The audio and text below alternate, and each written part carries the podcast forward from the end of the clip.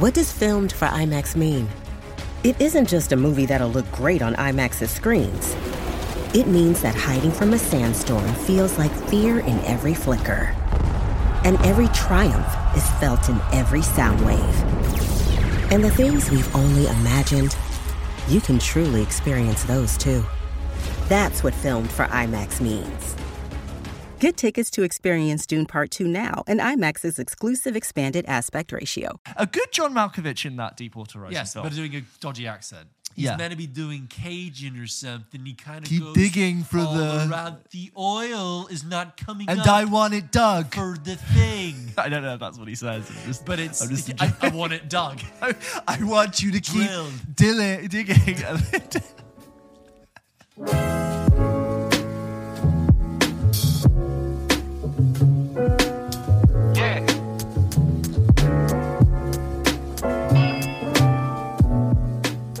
question the other day, and I thought I'd bring it to you. A little hypothetical for you, oh, right? Please, yeah.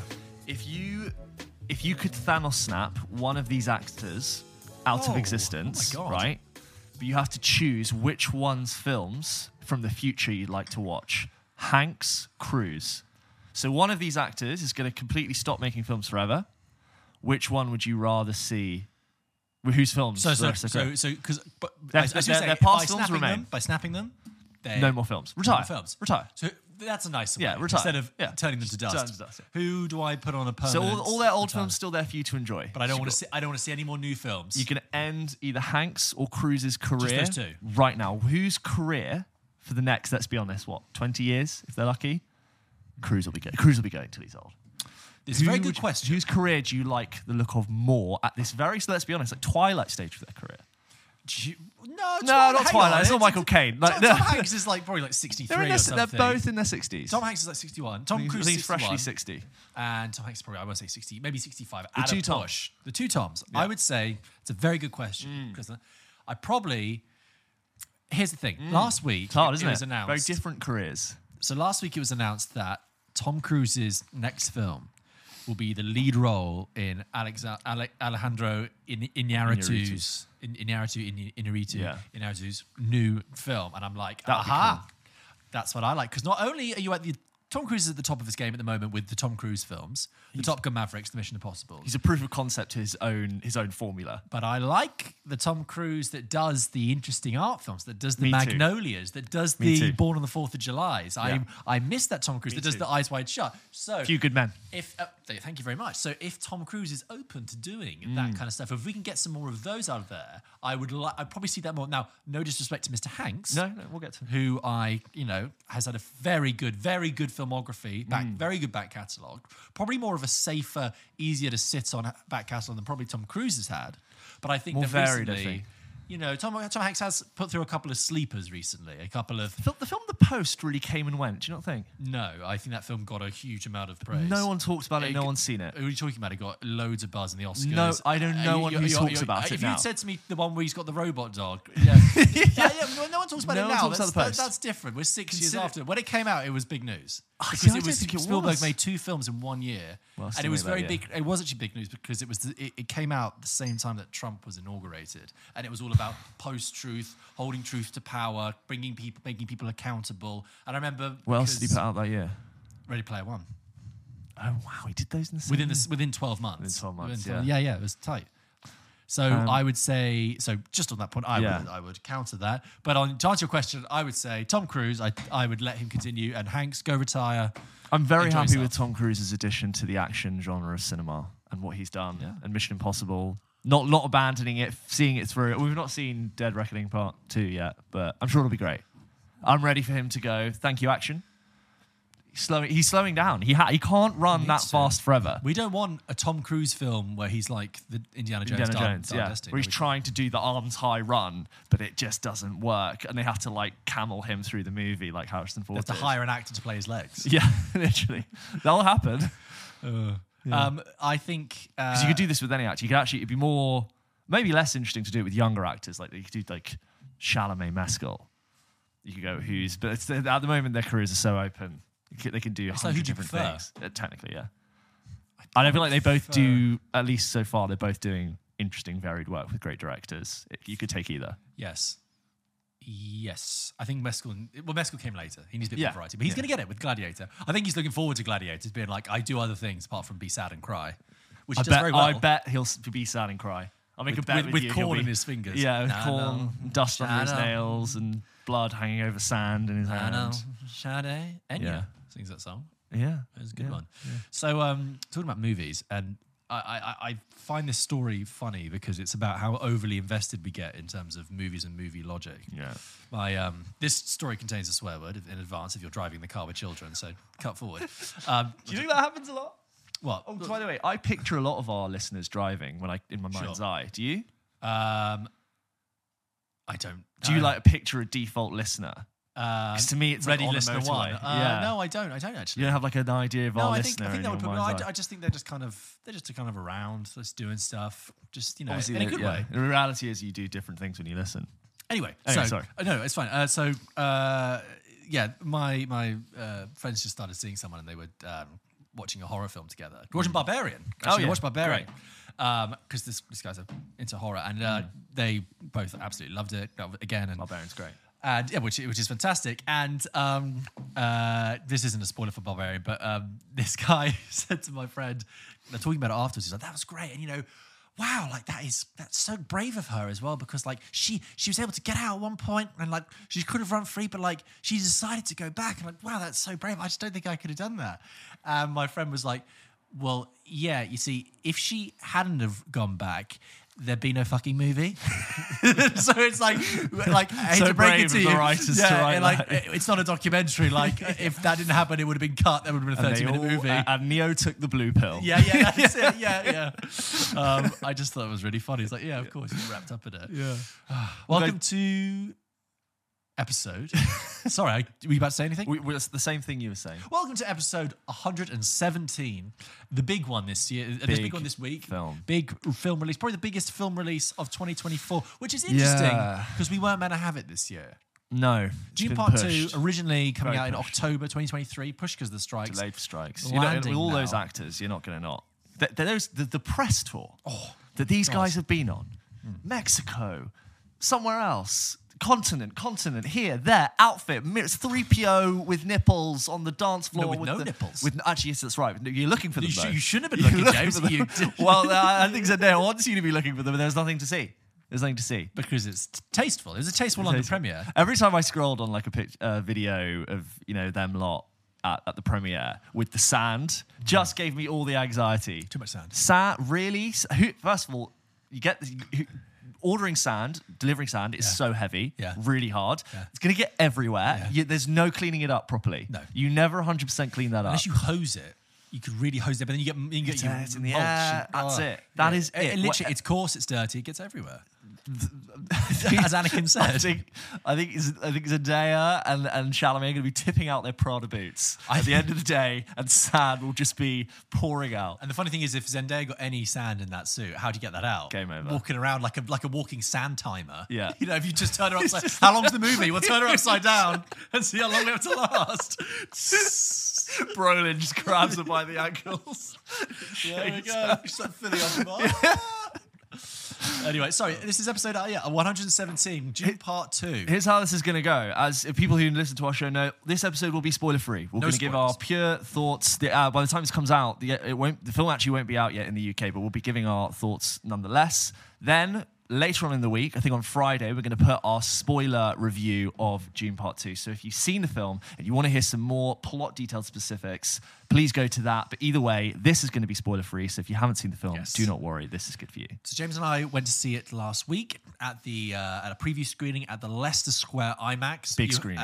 and it goes without saying you have to see this film on the biggest screen possible. But Oh, what we're yeah. going to do is we're going to begin because it's been two two and a half years since Yeah. the first one with a little discussion.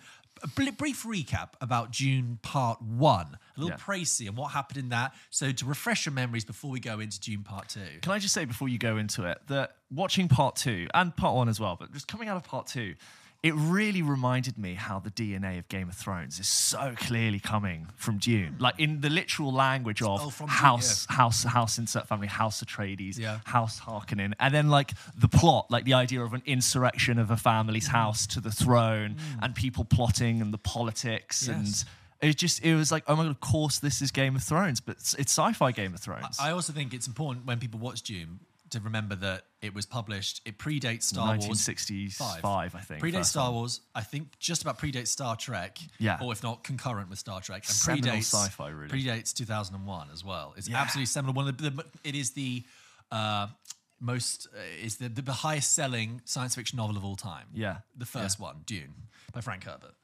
So um, it's a lot to get into, but I, I, I do absolutely see the the, the whole myth building. And separately, George is going to go into part one. But if you want to hear our raw thoughts from Dune part one, please go back to 2021. Scroll on the old. Uh, I mean, I, on the I, old channel I just had a little look back. at it. The the titling and the way we did the show in So episode different. six is very very different. A side hobby of it's ours. almost like a nice time capsule. We've always said to each other, if we're not looking back at our early content and cringing, then we're not growing. Yeah, and we have Uh, grown. Please enjoy the cringe of Uh, our earlier episodes. Yeah, have a little flashback now to a little moment from 2021, a little recap of what we were Mm. talking about with the first Dune, and then we'll talk about it right here. So over to 2021, George and James.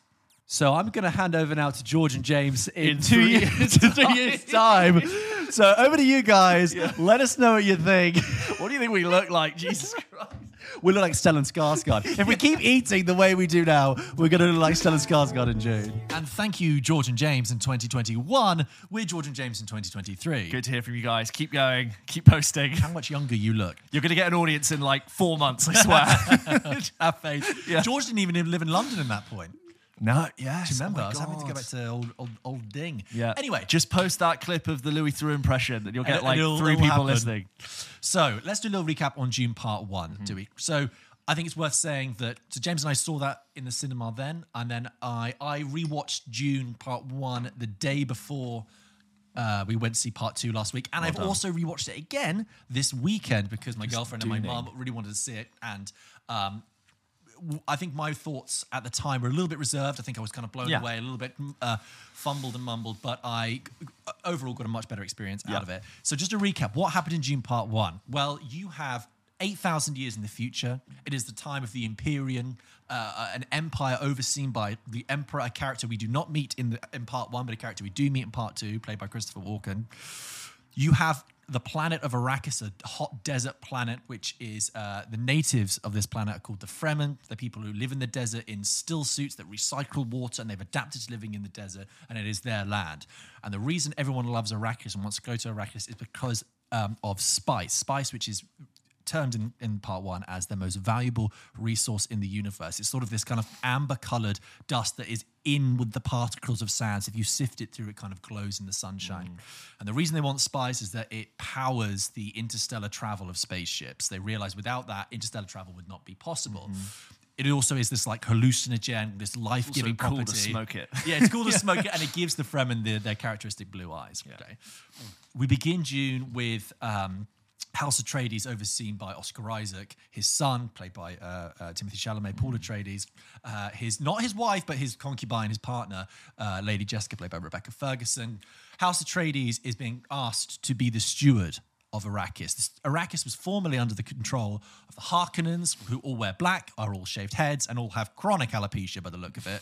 Um, they are overseen by the Baron, and their leaders include Rab- Rabban, played by Dave Bautista. Uh, they controlled, you know, uh, Arrakis for almost 100 years, and it became immeasurably wealthy as a result. And the, so they're saying in the film is that the Emperor saw how wealthy they were getting and thought, I don't like that. I think it's time for the Atreides to go in. But meanwhile, the Harkonnens go, no, I think the Emperor's put the Atreides in because he's setting them up to fail because he also doesn't like the Atreides. And also, the Harkonnens and the Atreides have been at war with each other for centuries. They hundreds do not of like years, each other. no. So the Atreides arrive on Arrakis. They are stewards of Arrakis, but it's very, very tense because they feel like they're walking into a trap because the equipment doesn't work. They, they need to get spice production back, back up, and they're aware of the kind of political movements around them. Meanwhile, Paul is having visions, these dreams of Arrakis, a planet he's never been to, of this woman, this girl walking through the desert towards him with blue eyes. He sees just conversations with members of the Fremen, are people he's never met. He sees visions of Duncan Idaho, his friend, like slain in battle. He's kind of tormented by it. His, his mother, Lady Jessica, is a member of the Bene Gesserit, which are a religious order who have been around for thousands of years and steer power from the shadows. They, they are power brokers and they, they support all the great houses, but they are basically have their own designs as well. the beginning of the film, there's a test where um, uh, Paul is put, you know, puts his hand in the box. Charlotte Rampling puts the needle to this thing, and basically, it's revealed that there is a great prophecy about um, the the one from the outer world. The, uh, um, for thousands of years, the Bene Gesserit have been crossing bloodlines and strategically marrying people to bring forth someone who has a powerful mind, a mind strong enough to bridge space and time, and will unleash a power uh, hitherto His unknown name is Paul. well, they think his name's Paul. You know, they, they, they- and what Paul is one of the prospects mm. they think will be him. They think he's he's either this character, this um, Kwisatz Haderach, is is either about to arrive or he's already here. And it's clear. pe- Paul, people think it's Paul, and Lady mm. Jessica's like, I think it could be my son as well. And Paul's like, Hey, I, I don't know, man. Like, I mm. don't know if I want that. And they go to Arrakis, and the people of Arrakis see him, and they call him the Lisan al Gaib, which is their term for this, mm. this this prophecy. And he says, "This is all propaganda. This is all this is all mm. Bene Gesserit propaganda." And she says, "No, this is you're the chosen one." Anyway, things kick off. The Harkonnens attack. They wipe out the Atreides, except for Paul and his mum. Paul and his mum manage to escape into the desert, hide with the Fremen at the end of the film. And at the end of the film, very crucially, you get uh, a knife fight between Paul and one of the Fremen called Jamis, which is interesting because the whole time Paul has been dreaming of Jamis and dreaming of a friendship they had, and yet their encounter ends in a knife fight in which Paul kills Jamis. And it tells him two things. It tells him that uh, not only is do his dreams come true because he's also met Chani, mm-hmm. the, played by Zendaya. So he's like, oh, here's the girl I've been seeing. But it also tells him that his, not all of his dreams can come true. That his prescience is not necessarily predetermined. that- Sometimes you just tripping. Sometimes you just be tripping on that spice. Mm. But he that that he does actually have a have an influence on his own future. Mm-hmm. It's not a predetermined. And the film ends with them going off with the Fremen to learn the ways of the desert, to harness desert power, and to hopefully eventually seek revenge. That is, in essence, what happens in Dune Part One. And it's mm-hmm. worth saying in Dune Part Two, it is carries on from the moment the, Straight straight, afterwards. Now we'll get to our thoughts on Dune Part Two in a little bit, but that's essentially Dune Part One. And I just want to say. I don't know what uh, whatever mixed mumble jumble I uh, thoughts I had in 2021. Yeah. But I can definitely say that I, on rewatching it, got so much more out mm. of it, and I really, really rate it now. The first film, I really do see Because you've now seen it right before part two, and, And now after- after, after part part two. two. Now, and- and I must say, from that introduction to part one, you've definitely just seen it twice Yeah, in a week. yeah, like yeah. Jesus Christ, that was really. Well, th- well, I mean, great, a great resource. Thank you very if, much. if I can't it- do that after seeing it reading. twice, Yeah, then yeah. yeah, I'm that kid in the seminar who's Yeah. like, please. Um, but I want to say something. I've talked about on this show several times about how I will often rewatch a big film with subtitles on. Yeah, I talked about recently. it with Oppenheimer, and, and it was immeasurably invaluable. And I did that when I watched Dune Part One, and I think I really recommend. Not only do, should you absolutely rewatch Part One before you see Part Two, I personally recommend use it watching it with subtitles if you are an outsider to this world, if you're not brushed up on the books, whatever, because there are details and information that is given that is, is not necessarily obscured or hidden in the original viewing without the subtitles, but it's more like in part one, there's a scene where um, Paul first gets in contact with the spice. It's just before we first see the Great scene. Yeah, just before we first see the, the sandworm, and he has this hallucinogen, and you have these whispering voices all around him. Now, when we first saw that in the IMAX, great scene, amazing. But if even if you watch it in the IMAX or on Netflix, you can't actually hear what they're saying. But if you watch it with subtitles, they're saying Kwisatz Haderach has arrived. You are basically the Kwisatz Haderach. It's time to ride. Yeah, and I'm totally going, oh. That's well, I know what that is now because that's the thing Charlotte Rampling said earlier, and it just Yeah. gives you so much more detail and actually makes you appreciate the the real depth of Frank Herbert's writing. Yeah. and it, there was there, there were quotes in the first Dune that I had to write down. That I thought that was really really good, and I'm so Yeah. glad I did that. Um, but I also was able to appreciate the visual storytelling as well. Yeah. But I just I it's not watching a film with subtitles is not uh, you know there's nothing wrong with it. It's not like cycling with stabilizers. experience. I think people need to remember that outside of the English speaking world, Mm. like most of the world watches films with subtitles in. There are parts of the world that Yeah. watch films with subtitles with two different languages Yeah. on, on the screen. And, you know, it can it's actually something they recommend at film school to watch a film with subtitles in so Mm. you see the beats of the story and everything. Like lots of foreign language films, you might watch 50% of it in subtitles. That, that's Totally. never taken away from my experience. Like Anatomy of a Fall, 50% Exactly. of It that can film o- is not in English language. This That is what doesn't- I s- yeah. I'm not like missing out on any cinematic quality of it at all. Watching a film with subtitles can only enhance your experience. Yeah, I do it a And lot. The, the only exception is if it's like a wall to wall, laugh out loud comedy and you don't want to Yes. see the jokes coming. before Yeah, done you don't want to like rewatch Peep Show with subtitles. No. because you're sort of you want to re-experience it for the first first Yeah. time and, and get the jokes that you weren't ready for. But the reason I was able to explain, like I just did, when I said about the Lisan Al Gaib. read it. Well, I basically have read it. So when they arrive in Arrakis and they're all shouting Lisan Al Gaib, I was able to see that word. Because outside of subtitles, that, that word is abstract. I've got no grounding for that. So when we see part two and they start talking about the Lisan Al Gaib, I'm like, mm. I know what that is. Yeah. Anyway, but I really rated part one. Mm-hmm. Did You also saw it, rewatched it recently. Any thoughts? Yeah, I would have rewatched it within five months ago, but on a plane, so like pinch of salt. Hmm. But I did, you know, I did watch it and get another sense for it, and I, ha- you know, I, I feel the same. I think it's a beautiful film hmm. that's such a, so well realized. I, I, my main takeaway is that film's taken so much of the exposition heavy lifting.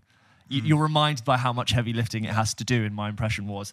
I hope part two can just run with it. Yeah. That's what I thought about it. I also think you and I have spoken about how once part two comes out, it makes part one make much more sense. And also, like, Yeah, just- yeah, totally. and it is, and it- it's worth saying now that really this is one film split into two, Yeah, or, very much or a mini series, really. Anyway, that was part one. That was a little recap. I hope we're all hope all fresh. You know, we've um, spiced our appetites there. Yes. ready for part two. So should we get into it, James? part two coming into it we pick up as you said straight off the end of part one Paul Atreides is in the desert with the Fremen. He is getting to know Zendaya. He opens the film actually continuing to have dreams in the night of things that are yet to happen.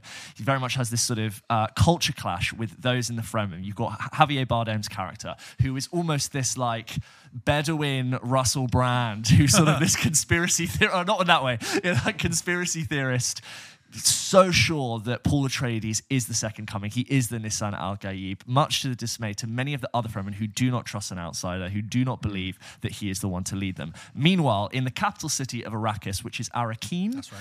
uh, the Harkonnens are now ruling with a ferocious violence and impatience. They are desperate to start successfully mining spice in the desert, but the Fremen are much more in control of that area and are taking down the Harkonnen units uh, uh, as they go. Other things you need to say are that we've got the development of the Baron Harkonnen's nephew, played by Austin Butler, who is this maniacal, violent, age age similar to Paul Atreides. Feyd-Rautha. Fade Rother, who is basically this this this undercurrent, this violent undercurrent between uh, Dave Bautista's character and Stellan Skarsgård's character, and you have this separate dynamic happening with Florence Pugh and Christopher Walken, which I think if you watch the film, you can sort of discover that for yourself and, f- and find that out. The rest really is really to, to be discovered. I don't mm. really sort of talk more about that, other than you've got the Harkonnens ruling in Arrakeen. Paul Atreides is with the Fremen, trying to work his mm. way back to retake Arrakis for himself. Mm. That is the plot of Dune Part Two. George, we waited two years for it. It was big, epic. We saw it in a fantastic screening. I, I, there were multiple times in that screening I thought, "Are we in 4D?" because the rumble and vibration of my was chair was going. Yeah. Whether it was an engine, a sandworm, a, a crowd, just rumble. My, Yeah. my chest was vibrating Yeah. like a like a boombox. it was in a you know huge like probably 700 seater screening that Yeah. has um 700 would you say is that accurate probably Who knows? but it was every seat was taken Oh, yes, you get every these- seat was full and what's great sorry about press screenings Yeah. is that everyone has to turn their phone off and put it away otherwise Yeah, they get oh, fantastic, thrown out fantastic. so everyone is focused everyone is switched Also, in. like we get invited to, we've been to a few press screenings now in that screen. And there's usually like a decent demand, like we did Napoleon there and The Yeah. Flash, which didn't have much demand. But this was the first time you were running a bit late. I was like, George, like demand is high, Yeah. queue is long. They said there's two screens, and when there's an overspill of the IMAX one, they're going to fill out the other one. People were manically trying to get the seats. queue was snaking out around Leicester Square it was quite tense Yeah, very tense. But we made it. We saw it. We got there. George, Dune Part Two, coming out of that film. How did you get on with it? um genuinely Yeah. I thought it was absolutely fantastic. Yeah. Really, really, genuinely blew me away. And um, it's quite funny because we, I think it was in last week's episode, how I talked about like when I first see a film, I'm always, you know, reserving a little bit for the next time. I never give a film like a five stars on Letterboxd on the first viewing, Yeah. that kind of thing. But we stumbled out of that and. You were starting to talk to me, and I had to say, "I'm sorry, James. I- I, actually, I actually can't quite talk to you right now because. I'm genuinely blown away, which I don't really have. I I love that feeling. I, I think it's um uh, like magnificent, and I was almost speechless. And I think it's a like a fantastic achievement of great vision, and it walks this line of balancing um, depth. Uh, it delivers depth and detail. But it, in a way that's enough to entice you and enthrall you, but never enough to alienate you. It's never enough to, to push you away, and it's really chopped. It, it's really chock full of detail. Um, you mentioned the dramatic dynamics there between like the Harkonnens and the Fremen, and I think that is one of the key ingredients that makes this Mm-hmm. Yeah. work. Because for all its spectacle, underneath it, you have so many knotty drama- dramatic dyna- dynamics between the many different characters. And I've just written down a few. There's tension between Paul and his mother, Paul and Chani, Chani and Stilgar, the two wings of the Fremen. There's Rabban and the Baron. There's Rabban and uh, uh, Feyd-Rautha. There's Feyd-Rautha and the Baron. Yeah. There's the the Baron and the Reverend Mother. There's the Reverend Mother and the Emperor. There's all these balancing tensions throughout. very well realised. Just yeah, absolutely, just keeps you hooked in, which I think is great. Um, I thought about this when I saw part one again, but when I thought saw this on the big screen, just the breathtaking design and vision. There is the the visual storytelling that he is doing. I, I know I said I watched it with subtitles the first one. If I could, uh, if I watched both of these films on mute, you would also be able to get an indication of the story, and particularly the the visuals that he chooses, Villeneuve, is that the they are so textured the textural palette of it Yeah. you you know the the coarseness of the sand the the smoothness of the metal the chunkiness of the armor that genuinely i felt like if i leant forward and licked the screen i'd, I'd feel it on my tongue. Mm. And he uses very very th- this particular visceral palette to provoke quite an interesting um, primal response in the way you regard things. So like with Feyd mm. Rautha that when we first introduced him, I am quite sickened by his presence because it's mm. shot in infrared in this black and white, basically S and M dungeon with lots of black leather. Also, this film, I believe, is a PG. Quite a few bits of throat cutting in this. Lots of throat cutting and, And- sort of slightly gendered throat cutting as well. a little bit Blade Runner 2049 in that respect, which also had a little bit of um, yes. um, you know, subservient woman. uh, Disposable victim- immediate like Yeah, violence. Not not a great track record there for Villeneuve. But anyway, um, that sort of element com- contrasted with the floaty, um, perfume ad. Sorry, that sounds insulting. I mean it in a fantastic way of Paul and Chani in the desert, and you're just getting this like really sort of like uh, um, primal visual material.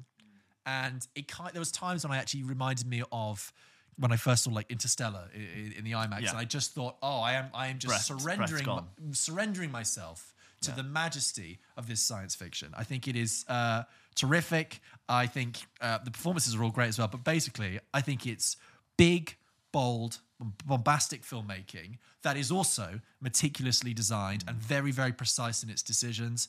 And I applaud Denis, Denis Villeneuve for what he did. I think bravo. I I thought I, I was really, really astounded. I gave it five stars straight away. it's interesting when we just reference like the things that pre this this film this novel predated and what it represents as a science science fiction story and how many things have come after it right? Because when i um my sister asked me what's good and i said just saw Dune part 2 it's great. And it's not her film at all. But when she asked me to explain a little bit about it her brain immediately switched off which is totally fine. But basically what this film to look at it, if, if this was made by a lesser filmmaker, you could look at this film and, be go, and you could go by numbers, hero's journey, mm. very staple characters, dynamics you've seen before in other IP, aka Star Wars, aka Game of Thrones. Like the list could go on. But there was a moment I, I, I was immediately loving it. There was a specific moment, and it's the it's the Austin Butler sequence that happens in the middle of the film. I want to say it's a 20 minute sequence that introduces who this character mm. is, shows you what he's capable of, and it's all shot in black and white. And the the design of it, the spectacle, and the way in which it completely takes your breath away was so well done that it would be so wrong to say this is just style over substance. Greig Fraser, as a cinematographer, one of the most exciting cinematographers Yeah. work right now, coming off the Batman and doing this, and I think like being the chief consultant on the creator, like just incredible. Hi- Him and Denis Villeneuve have this wonderful trick of capturing scale of the, the, the shot never quite being able to fully show the entirety of its environment. So even though it shows you enormous scale, you're always filling in the rest with your imagination, and what you're already seeing is just breathtaking. You're like, oh my god, this is so overwhelming. And I thought that Austin, But- Austin Butler sequence was so well done. I'm like, this is how you tell a story that's very familiar to audiences, but told with such amazing artistry and mm. afterthought that with every single frame, as you said, there's so much to take out of it. Kind of like how I saw Blade Runner 2049. I was expecting a Force Awakens style follow up Yeah. to the Blade Runner, but actually I thought Blade Runner 2049 was totally Yeah. competent in its own right and stood alone as its own piece of science fiction. Mm. Uh, I think it's brilliant performance. Everyone is going for it. I particularly think um, Rebecca Ferguson was Yes, wonderfully really good. slippery Yeah. and complex and not generic. No. You could so easily have a female character that fall into very generic territory. Florence Pugh, similar, Yes. similarly, every scene, I'm listening to to every single word. Um, yeah, I, I think what you said, that's actually the heart of it. with with Rebecca Ferguson's performance is like in lesser hands, the whole thing could look very generic. Uh, a Christ-like figure, a prophecy of a second coming. Yeah, like you've seen that you know, before. you- we have seen it before, but the detail and the Yeah. complexity of every single that, that's what I, I said about the meticulous design of everything Yeah. has been so well thought out and well thought through from the drama- dramatic dynamics between people to the performances. I thought Austin Butler's performance was great. Oh, he's so good. really good. You can this. you can eye roll at Austin Butler going all in on a really intense character, but it's he's Brilliant. so good. He to- he totally earns the intensity that his character has. Yeah. That I, that twenty minute sequence I thought was breathtaking, Yeah. and all the sort of like you know fascistic marching in in line Yeah. like through the thing. Architecture in Denis Villeneuve films is just always. But you can totally see any of those things Yes. go straight into Blade Runner, which is totally like, or even Arrival. Yes, yeah, like you know the, the design of the ship, Yeah, just yeah. all of it is immaculate and, and lovely, like sort of the spiraled rule of thirds. I- so so good. And and uh, as with part one, there are moments that are, are yeah really fearsome, and you really kind of feel quite threatened. That's the thing for a film Yeah. like ostensibly is, is a PG. Um, I think the last half an hour, I was just like I was completely blown away. It was really staggering, yeah. and it really. Um, I, you know, I there are there are a lot of dramatic turns, but I was with it. I was following it, and it gets this conclusion. I was like, "Wow, the stakes are high. Yeah. this is really important." And the way you're visually showing it is is amazing. And Mm. It's uh, pure like cinematic experience and the highest levels. Like this is this, really is. and it, like you know we usually equate that with like junk food films, comic books. yeah. But it's like this is No, this is, is not, or I mean, like you'd say Nolan's doing the same thing, but like this is totally earning its right to be Yeah. the biggest story in TV. Because someone said to me the other day, like, "Oh, do you think they should have done a TV show? I want more." And I'm like, "Yes, it can make a fucking good TV show, but look how good Yes. that cinematic experience was and what you got out of it." And that's why I say bravo because with Denis Villeneuve, he took a gamble. He made the first one as part one. He could have made, he could have put it all into one film, but he took a gamble and said there was no they, they hadn't commissioned a sequel. Mm. No. He just said I'm going to take a gamble. I'm going to make half the movie, half the book. I kind of understand that though. Because yeah, yeah, absolutely, It's it complex, works. and, and, people might not take to it. and so and now we're getting the second half of the book, and it is worth saying that this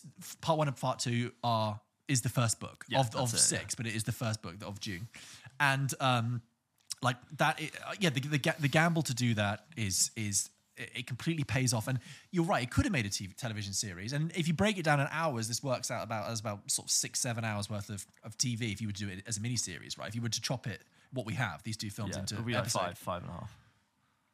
five and a half. Well, this Two, is two, hour, two, two and a half hour films. this is about two hour forty five. So nearly six. I, I didn't. five. I did get an A at GCSE maths, but Yeah. um, It was a long It time didn't go any further. Yeah. Yeah. Um, anyway, but um, uh, but but I'm glad that they didn't because for Hmm. the for the very reason that the delight we get is so much better because we get a true cinematic experience. Yeah. I just say real, real cinematic experience. I'd say one of the only things I, well, there's a couple of things I, I maybe would take away from it, but I could have done with so way more Harkonnen. All the Oh, politics yeah, of them yeah. hanging out in Arrakeen and Yeah. power slipping from one person to the other. I thought they completely stole the show every time they were on screen. I actually could have done with less Fremening, maybe. Yeah, maybe Fremen- tad less Fremen Fremen. a little bit sort of, yeah, I get, I get this dynamic and it will change. But the Harkonnens, man, visually they just look brilliant. Yeah, maybe less is more though. That's the thing. Sure, probably. But that's maybe when I want like a whispery Game of Thrones season of people Oh, yeah. whispering in corridors, and it's the moment when Le- Léa Seydoux has sort Mm. of an interesting part to play and the walking through the corridors. I could have just Oh, had more and more and more. They stole the show were on more. Um, there's much more Charlotte Rampling in this as the Reverend Mother. Yeah, yeah, and yeah, yeah. really good as sort of speaking behind the veil of Veils of- are creepy. Oh, Veil's yeah, so creepy. creepy. And um, the I the whoa, what was I going to say? It's sort of like a cross between religious grandeur in architecture Mm. Yeah. and like engineering technology. Yeah. And it's sort of like the Vatican and Designed like a, a Swedish museum. yeah, and H.R. Giger had a baby and made a film. Yeah. And they just went, is this big enough? No, more bigger. Like, like there's a, there's that wide in Austin Butler's Gladiator scene when you see all the Harkonnens in the back just going at each Yeah, other, like yeah, yeah. shaking each other. Looking like the uh, the people from Prometheus. Yes, yeah, very, yes, Prometheus too. The yes, lots of Ridley Scott. engineers were they called? Yeah, yeah, the bald yeah, ones and that. yeah. The um, I think uh, in terms of my, my thing, I uh, I would say there's probably, I think I noticed three occasions in which I was like, oh, I can see that you've condensed information here. Yeah, I know what you Where they mean. kind of there was like a bit of a jump, and I'm like, oh, we oh we've moved on. Yeah. Okay, we've moved on, and I'm just going to assume that that was all dealt with, and that's Yeah. fine. I think there's small things like it's not a spoiler to say that Josh Brolin is in this movie. He's been He's on the poster He's on the poster. I think his presence in this movie as great as it is, is is explained a little bit too quickly. And I thought, Yeah. but you, I saw, I, last time I saw you, you your odds didn't look that good. I would have been would have preferred you to explain that a little bit better. But um, I think I think I think I take away from it, but you know, based on my first point about it earning its right to be so stylish, I sort of half take it away. Is that you have a you know, we can talk about this in the spoiler cast later, but we have plot wise, it there's I'd say it goes on to do what it says it's going to do, and there's not that much that surprised me about it. No, It's a minor thing where I'm sort of like, it happens the way it happens and the way I think it said it was going to happen. oh, I see what you mean. Yeah, there's a slight. And it's, it's you know, it- it- I don't think the plot led me in suspense. So where it lacks in perhaps overly massive narrative um, surprises. yes, The surprise is more visual and tended. I mean, there's one like, like I said, but, but I don't. But I don't think it's Dune's response or Denis Villeneuve's responsibility to reinvent this No, story. It's not. adapting a novel from the 1960s before this. I don't think it's it needs to revolutionize and modernize this type of story, which is technically a hero's journey. So I can fault it for Yeah. that, but it so clearly graduates from that criticism I in never, my eyes. I also never, I never thought it felt dated and old. I just, I look at this now as a It's- compendium of two books, two, uh, two, uh, well, two halves of the same story together. That you know, I could see that sitting on my DVD Blu-ray shelf in the Steelbook. future. Steelbook, Steelbook. I'm thinking, With a sandworm, yeah, like- this is, this is probably. I mean, I don't, I wasn't that into the Lord of the Rings, but it's kind of that kind of seminal moment where it's Yeah. like you have, a, yeah, the, the the the early noughties had the Lord of the Rings, last decade had Game of Thrones, and now we've had Dune. It represents the best of modern sci-fi and cinema and how to tell a story that, frankly, is like an old, an old staple story. Yeah, yeah, that's do- right. But yeah. done in a refreshing way that is in very interesting to audiences. I do, I do stand by. If you didn't like part one and you found it too pouty, too posy, Hmm. and too style, too stylish, and it wasn't enough for you, I do think you probably won't like Dune Part Two. There's a little less exposition if you if you're worried about that. But the people who didn't, who to me have said I couldn't get into it or like I just didn't really like it, I don't think people are going to have that much of a different experience in Part Two. No, I, I agree. Unless those people go back and watch it with subtitles, maybe. But Yeah, no, yeah, but, but, but, I, but I, I agree. I had a number of friends who said I've really tried. I've, they like tried to watch Dune part one two or three times Mm. at home, once in cinema, once at home, and they like they just couldn't connect with it, couldn't get hold of it. Do you also blame that to the fact that people have a smartphone buzzing in the pocket while they're watching Yeah, things? yeah, I do, I yeah, do. I, th- I think you have to completely lose yourself in this film. To, uh, you have to give yourself over for it for it to really work. I also think Um, that but I, I, I stand by. If you didn't like part one, I, I'm not going to say part two is going to solve everything for you. also, if you know someone who's casually like, "Oh, I'll go see Dune Part 2. I haven't seen the first one, but I'll, I'll see it." Absolutely not. This Yeah, is a yeah, film you can't. There's no way you can enjoy this. Film. that would be really annoying. It's really- didn't, yeah, it's really- you- I'd be annoyed to sit with someone who hadn't seen part Oh, one. Even if I had, just just hear uh, all I would be able to think about is the things that they don't No, understand about been lost completely. Yeah. There's, there's two and a half hours of information that they don't have. Totally, yeah. Um, but yeah, really impressive stuff. And and Hans Zimmer's score as well. Can Yeah. just say that the song it's got a time between a time of quiet between the storms. It's called. Yeah. It's, like emotive and moving and really swells. Who Oh, else but Hans? But anyway, a bravo! I, I really I don't have that a lot, and I was really really impressed and blown away. I feel like I've seen it. I've Had, I've had an experience. I've had a cinematic experience. yeah, I look forward to um, on a sick day, part one, part two, back to back. Oh, yeah. Just taking that in for everything that is. Gorgeous. Denis Villeneuve, uh, well, I, there's no doubt he'll go on to do some more. I think he said he wants to do another project, and then he'll come back and do. I think it's Dune Messiah. But I could I could wait for the Yeah, ne- I could wait full. because because there is a kind of because it is the end of the book. It is a kind of conclusive element that Yeah. means that oh I w- I'm happy to wait longer than I would have done between these two films. Yeah, totally happy for that. I think um, It's like when I saw Batman, I was like, yes, I'll get more and whenever it's ready. whenever you're think they're shooting this year. This is going to release 2025 Batman. Completely irrelevant. Also shot by Greig Fraser. Hmm. But yes. Anyway, look, we'll we'll talk about. Oh, I can actually say one more thing. I'll Hmm. just say that I've never had people.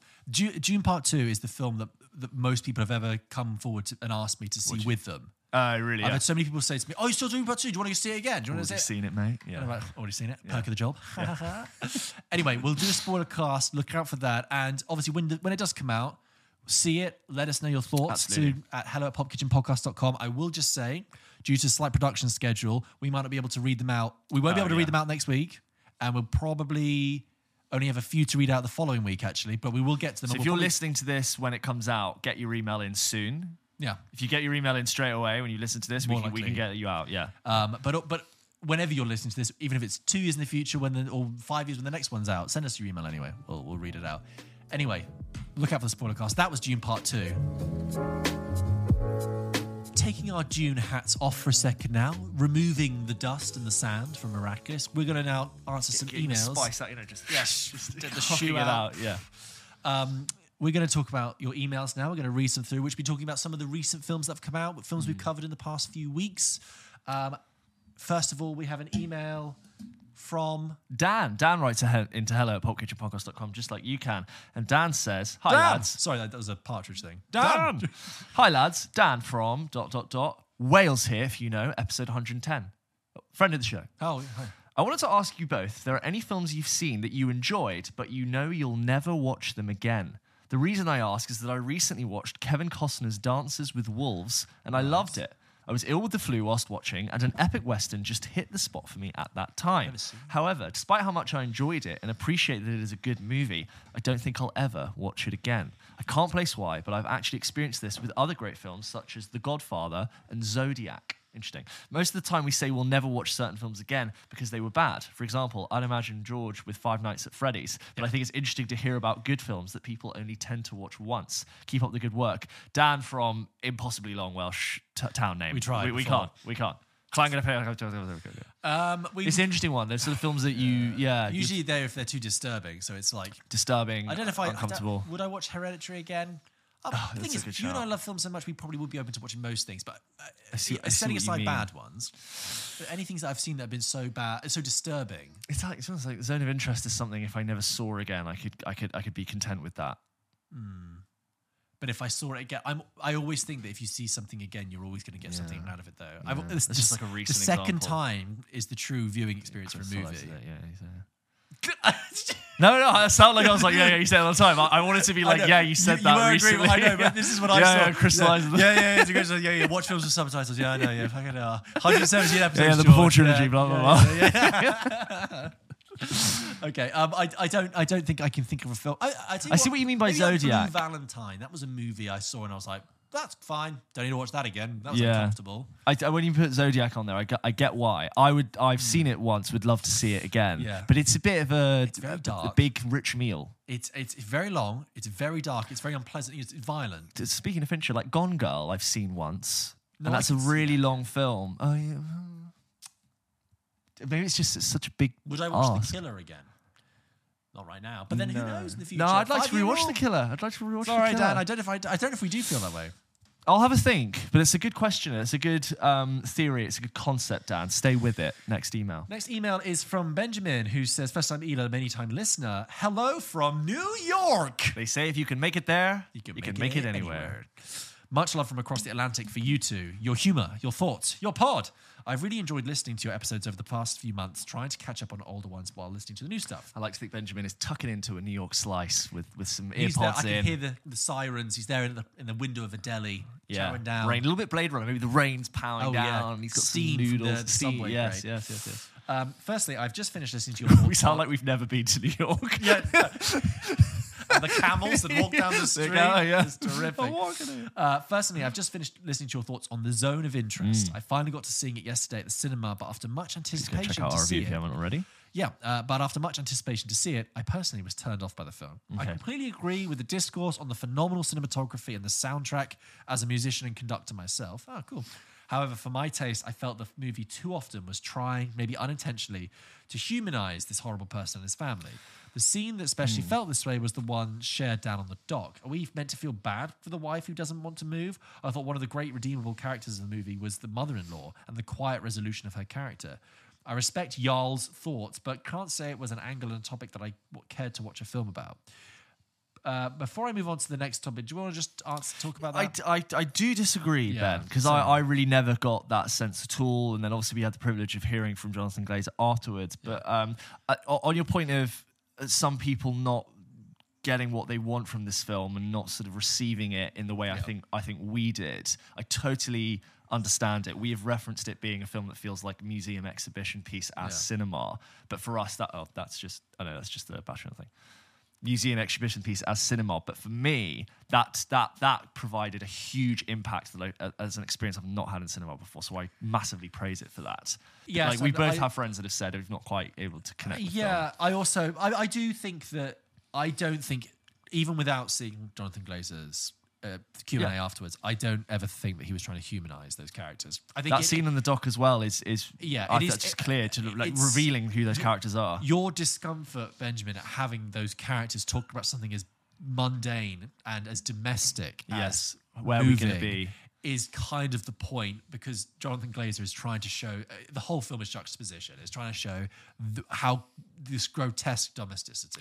And like, I, I don't want to spoil the film, film for people who haven't seen it, but the last moments of the one of the characters in the film, one of the last scenes in the film, is so purposefully n- uh, uh, uh, without resolution, without clarity. That's not the role that this character plays. It's here to make a very distinct point. If you've seen the film, you know what that know what that moment is. But t- totally fair for you to feel that way. Uh, Benjamin's next point is secondly, I must say I bounce around listening to certain chapters of your pod as I'm someone who doesn't like to hear reviews or watch trailers before seeing a movie, as I find them to, be- to begin to sway my opinion before I've had a chance to make my own first, which I I totally agree, I do the same thing. I appreciate hearing the buzz and I'll of course read a snippet for what it's about, but but, but many trailers reveal way too much nowadays and reviews set up much. Uh, that's oh, it's not a question, it's just a point. Yeah, I agree. Lastly, a question for, for y'all. I love hearing you both take time to mention the scores for some of these films. Do you have any off the beaten track favorite scores or ones that the general public may have forgotten? I would throw out as possibilities as Fumio Hayasaka's score to The Seven Samurai, Joe Hisaishi's score to My Neighbor Totoro with songs by Azumi Inoue, or even Ryuichi Sakamoto's score for The Revenant. Apologies for the long email and all the ramblings. Um, but thanks to Letterboxd, I've gotten extremely into film and I've watched more movies than the previous 10 probably. Hope to hear from you all. Cheers, Benjamin. Um, You're very kind. off the beaten track scores. I really like Harry Escott's score for Shame. It's one of my favorite films, but haunting and very, very overly dramatic considering the setting. Uh, a, a- a not an unknown film, but James Newton, and not an unknown, unknown composer, but James Newton Howard's score for The Village is stunning. yes, you yes, can it listen is, to that on its own, and it's brilliant. Abel Korzeniowski's score for Nocturnal Mm. Animals, especially at the end, the track Table for Two, I love. And uh, underrated Henry Jackman's score for X Men First Class. Not an unknown film, but amazing. Uh, mine it would is the, is of the film uh, of interest is is the zone of interest. It's Mica Levi. Her score Yeah. for I, I think after I came out of the zone of interest, I was like, wow, she really is actually one of the Mm. most interesting uh, composers in working in film. Her score for Under the Skin, Yeah. for Jackie, for Monos, for I think she even did a little bit. I'm pretty sure it's her that does it for eighth grade. She does the the pool party. That's you know the, the that strange sound. I'm pretty sure that's Mica Levi, and Mm. Yeah. um, the, the work she does in the Zone of Interest is in- incredible. So it's, It's it's like soundscapes, but it works as music. Uh, and Mica Levi is wow, yeah. This next one is from Thomas, who writes in says, "Hello guys, hope all is well. Big fan of the podcast. You've both you both have inspired myself and my friend to start our own film podcast together. We just hope we can be good as good as the both of you sometime. Not too good. Don't need the competition. my question is with the new Dune. no, good luck, I'm just kidding. Yeah, good luck. Good luck. Go for it.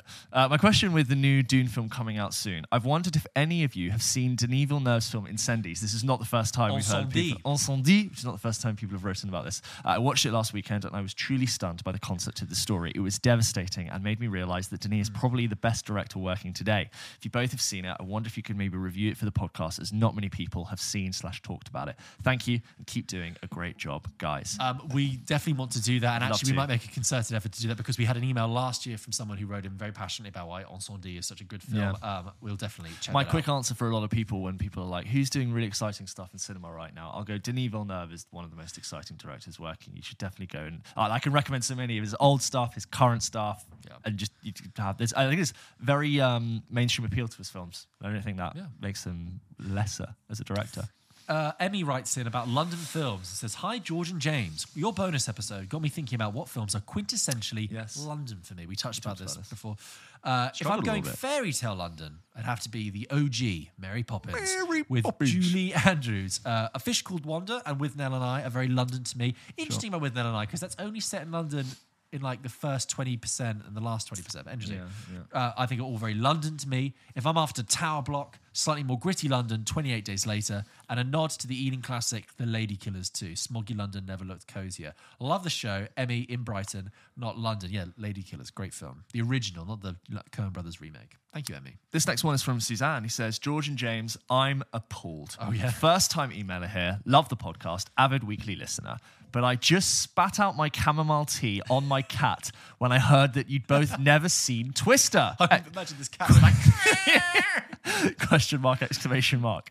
How old are you both? I'm 34, and I'm sure you were closest to my age. It's one of my all time favorite nostalgic movies, the type that I watch hungover on a Sunday eating 99p ramen. I've probably seen it 40 plus times. Wow. It is the ultimate 90s disaster movie with the most incredibly haunting sound effects that to this day ring in my head whenever I see a storm brewing. Helen Hunt is an absolute babe wearing no makeup and rocking a tank top for the entire thing. Philip Seymour Hoffman is basically a stoner with the most hilarious, terrible one liners. We've not, I haven't seen it. Uh, I still quote them with the right people to this day. Obviously, the special effects are awful, but it was 1996, so they are actually amazing. Come on, if you know, you know. And if COW, come on. COW, if Cow. you know, you know. Yeah, it's about. There's a famous CGI cow again. Oh, cow. If you know, you know. I thought it was like, come on. What, Well- what's something? Yeah. and to top it off, you've got Billy P being classic suave Billy P, the Bill icing on the cake. Nothing gets hair out of their face quite like that man. R.I.P. What a legend. Get it watched right now. Pretend it's 1996 when you do. Thank me later. P.S. Of course, the sequel will be terrible. I don't care. I'll still watch it. Anyway, love the podcast. Love both your takes and everything you talk about. Keep up the great work. Love Suzanne, a Scot living in Verona, Italy. Nice. Um, um, Suzanne, uh, yeah, I, I, I do want to see it. First I- of all, we're I- 29. We were Yeah, two years we- old in 1996, so we're- we're sorry. yes, Obviously, we- have seen films Yeah. from before 1994, but Yes, we're 29. um, yes, I would like to do. I'd like to see if all the reasons. Well, we should do uh, Top Gun Maverick. We should watch the original Yes. before the All new right. one. We'll do a little We'll bonus that. on it. We'll do that. Yeah, I will um, say that um, obviously Philip Seymour Hoffman, great, uh, one of the greatest Good actors of all time. So good. greatly missed, and I actually love Bill Paxton. I really Yeah. do miss him as Yeah, well. he's really good. Um, and Helen Hunt uh, is also. You know gem. what Bill was one of my favorite Bill Paxton ro- roles is in True Lies. He's so Never funny. You should Never watch True Lies. yeah. I'm pretty sure it's still good. If someone could write in and if they've seen True Lies recently and could confirm that that film's as good as I think it is. I might watch it It's soon. like P, it's like. Pete Arnold Schwarzenegger, Jamie Lee Curtis, and Bill Paxton in a really funny role. He's good in Edge of Tomorrow, Bill Paxton. Yeah, yeah, yeah. He's like, good at tomorrow. you know, when Tom Cruise is like, Sergeant, you're an, Amer- you know, he's like, yeah. you're an American, right? He's like, no, I'm from Kentucky. Yeah. anyway, uh, Adam writes in, friend of the show, Adam writes in and says, Madame Web is the film of 2024. This Last week, we didn't review Madame Web, but a good friend of the show, Henry. Calvert, uh, reviewed it for us. A review lies there for you. Yes, if you need it. Um, Adam says, Hi, James and George, George and James. I normally write in about great films I've seen. This week, though, I took a knock. I decided to go to an 8.40 p.m. screening of Madame Web. Surely it couldn't be that bad. Lads, it wasn't total trash, just mostly. Adam Scott was fun. The second act but, um, began to be quite creative. However, the first act was incredibly jarring, and the third act was tackled in about three minutes flat. Watching the trailers beforehand could be likened to the wait before an injection. Walking through a cobweb would have been more stimulating. I left the cinema with a stone in my shoe, and that was a more pleasant experience. I like that. You've you've got like three one-liners there, Adam, and you've got. I'm going to give you all three. You've got you've got like the, the injection anecdote, Yeah. the, the the stimulant one. Oh, great, I love it. Um, I really don't like hating on movies, but there's hundreds of people involved, and yet this one, uh, when there's hundreds of people involved, yet this one simply was misguided and misjudged by Sony. Hope you two and the other sirens are doing well. For a Madam Web, I mean Adam Web. No, just Adam. You know what Madame Web needs for me to engage with it? It needs, which it doesn't happen anymore, it needs to just be on TV. And I'll Oh, be like, yes. oh God, Madame Web. And I'll Yeah. fold my arms and like, I'll stumble across it. Maybe it's only just started Yeah, five yeah, minutes in. And I'll sort of watch it in that totally non that That's what Madame Web needs for me. And I, I unfortunately don't How- really like flick through films. But that, that's the only way I think I'd engage with it. I think we had uh, emails about this, but that is something you, we've lost. Just Totally. when you stumble across a film, Yeah. Especially when they're easily accessible. And there's films you'd always go and Oh, watch. this has been on for ten minutes on Channel Four. I think I'll wait. Amazing. yeah, Yeah. I'll watch this. Yeah, you you call your sibling like, oh look what's on. Yeah, To- to just- me, like if National Treasure was on, that was it. That was my night. Okay, that I, like, I I'm gonna have to go and see this film because you just you talk about. I, I wouldn't be surprised if you I had love a National like Treasure. like a, a national treasure tattoo on your bum or something. Like, sorry, uh, but, but it'd be funny. Yeah. Um, anyway, Last one is from Declan, who writes into the show. I know. Yes. Oh, with more, Madame Web. And he says, Dearest, si- Dearest Sirens, and of course, James George, let's talk Madame Web. Controversially, I liked it. Yes, let's get straight to the point. I think I quite like the fact that it feels like an early 2000s Marvel film. There's something nostalgic and simple about it, probably too simple, and yet they do still struggle to make the film make sense. Can I just say, I've seen clips from the final action scene. Bear in mind, I've not seen this film, and it is set. The action scene is set on the Pepsi Cola sign. You know, in New oh, York, on the Hudson or the side of one of the I don't know, I don't know where it is, but like the Pepsi Cola sign that looks out to the water. The final action scene, again, I've not seen the film, is set around the Pepsi Cola sign. Isn't that just shameless? Cynical, shameless. The most like I've seen some shameless product placement, like the Transformers Coors Light or Bud Light, whatever it is. But like that is just The movie so, Air. The movie Air is just so soulless as an exercise to be like, where are we going to set our? Imagine getting that cool as a writer. You need to rewrite this to revolve around the Pepsi yeah, hi. Uh, the guys in Pepsi have had a phone. They're paid for Dakota yeah. Johnson's salary. Why is, why is Robert Downey Jr. working at Pepsi? They're paying for. Well, we're we're actually got a call from Pepsi, Mr. Nolan here, sir. Scrap that idea. Okay, go back to it. Anyway, anyway. Celeste O'Connor, but we're back on Declan's words. Celeste O'Connor was absolutely hilarious in a good way, and I found Dakota Johnson was quite funny, even though sometimes that didn't always make sense for her character. The villain is terrible, with every scene of his feeling generic and the same. I think you didn't need three Spider Women, one would have been enough. You do only get flash forwards of them in their costumes, and they never get their powers, which is a huge mistake Oh, from film. Sorry if this is minor spoilers, people, as I would have loved to have not been baited into thinking I'd see some Spider Women in action for more than 30 seconds each. Visually, I quite liked what they were going for, with an interesting web like vision of Madame Web seeing, seeing the Spider Verse, or what I think could have been just a reference to it. I do like these characters, but I'm excited that potentially some of these actors could be brought back for a much better movie. But because their potential is there, just not capitalized on in this film. Don't get me wrong, in all caps, it's a bad film. But I like to be able to see where the potential was to tell a good story and focus on what works, which is Celeste O'Connor, the times we do see superpowers in action from the Spider Women, and the character of Madame Web and, and her powers are struggling on because a much better film, they could be something special like they are in a 90s cartoon. The film is bad, but there are things to appreciate. It's definitely better than Morbius, and dare I say, I loved it more than the Venom films too. Not saying much, I know, but still. There was a good film in here somewhere, but if you're willing, give it a chance by going in and having expectations that are the lowest of the low, and maybe you'll find aspects you liked or could appreciate too. As always, much love to you both. You're gorgeous being making this planet a beautiful place to be. All the best, Declan. Declan, thank you for your very diplomatic and even-handed and fair approach to a film nice that has hear it. otherwise been savaged by critics. But I do hear in my right ear Henry screaming. Yeah. uh, it was the worst film uh, I've seen. and I've seen many bad superhero movies. Henry, we love, Henry, we love you.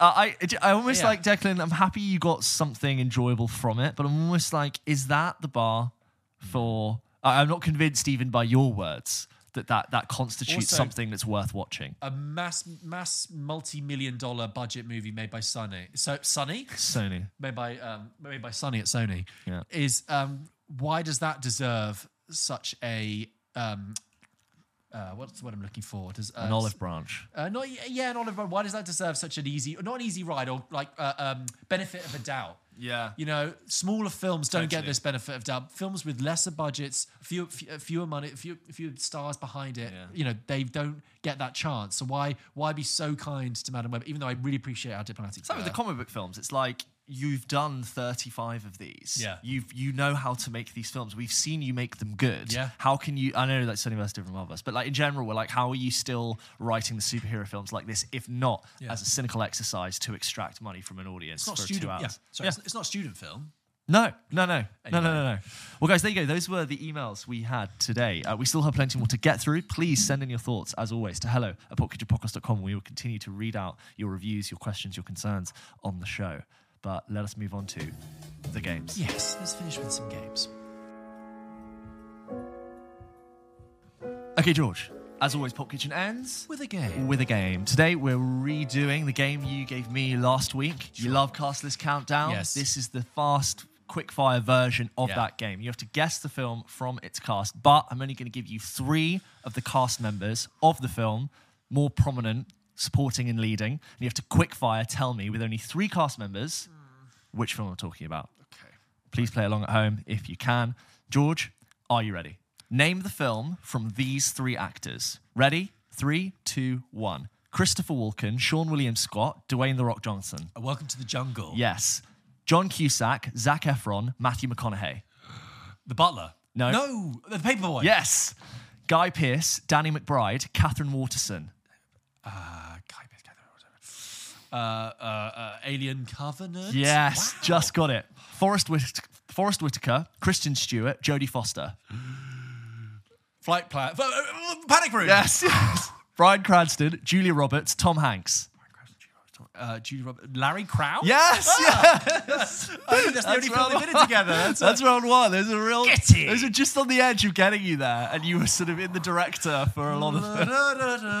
My Mind Palace. Flight Plan is a good association Yes. to Panic Room. The standalone Jodie Foster What's- thrillers. What's in? Yeah, standalone Jodie, Foster's on a plane I've with seen her daughter, Plan, and she I- goes missing. The daughter yes. goes missing on the plane, and the bad guy is Peter Sarsgaard. Oh, spoilers. No, he, he's the. Oh, is that a spoiler? Maybe. I don't think so. Okay. Well, he's the threatening He's presence the- in the movie. Yeah. I think it. Is it post 9/11 film? Uh, yeah, but it's Yeah. yeah, it's, it came out in 2005. I want to say. Um, uh, Jodie Foster, and she's good. In, she is good in everything. Jodie Foster is good in everything. I'm learning that. Okay. Are you ready for your next round? Hit me. Very well. I tickled you there. I tickled you. Oh, it was fun. Do you like the Alien Covenant one? Yeah. Because Guy Pearce really throws you, but he is in He is that. at the beginning, is he? Or Yeah. is some some the Weyland. That's Prometheus. He might be. In, I think he's in a different bit in Alien Covenant. he's in. Yeah. He's like this old rich guy. Is he? No, hang on a minute. I don't think he is in an Alien Covenant. I think he is in Alien Covenant. yes, he's at the beginning. Yes, he's at the beginning. Yeah. Yeah, yeah, got Yeah. it. Ready? Next round. How'd you get on at home? Name this film from just three actors. Ready? Jessica Alba, Chris Evans, Ioan Gruffudd. Uh, it's uh, the Fantastic Four. First OG Fantastic Four. Leslie Mann, Ewan McGregor, Jim Carrey. one. Uh, I love you, Phillip Morris. Yes. Eva Mendes, Mark Wahlberg, Will Ferrell. The other guys. Yes. Bradley Cooper, Miles Teller, Jonah Hill. War Dogs. Yes. John Malkovich, Tilda Swinton, Frances McDormand. Uh, Burn After Reading. Yes. John Malkovich, Kurt Russell, Mark Wahlberg. Kurt Russell, Mark Wahlberg. Yeah. Kurt Russell. Yeah. Uh, You've seen this film, you like this film. Kurt Russell. New Kurt Russell. Uh, uh, Kurt Russell. John Malkovich, Kurt Russell. Oh, uh, Mark- Deepwater Horizon. Yes. Yes, I forgot John Malkovich Yes. was in it. It was a And you terrible totally accent. forget John Yeah. Malkovich in that. A good John Malkovich in that Deepwater Horizon Yes, film. but doing a dodgy accent. He's Yeah. meant to be doing Cajun or something. He kind of Keep goes digging for the- around. The oil is not coming and I want it dug. for the thing. I don't know if that's what he says. I'm just, But it's I, I want it dug. I want you to keep dilly, digging. Why is there no oil on my platform? he doesn't get nearly. He doesn't get made fun of nearly enough for th- being Pascal It's Sauvage and Johnny English. Oh, like that, he just totally gets away with that. But I assume it's because back in America, no one watched that movie, so no one could be like no John Malkovich. John Mal- yeah, I think also it's hard to tease John Oopsie. Malkovich because he would just sort of, he, he can stare you down. yeah. he can't do can't tease him. He just he'd he'd he'd just be resilient to it. Welcome on the show anytime, John.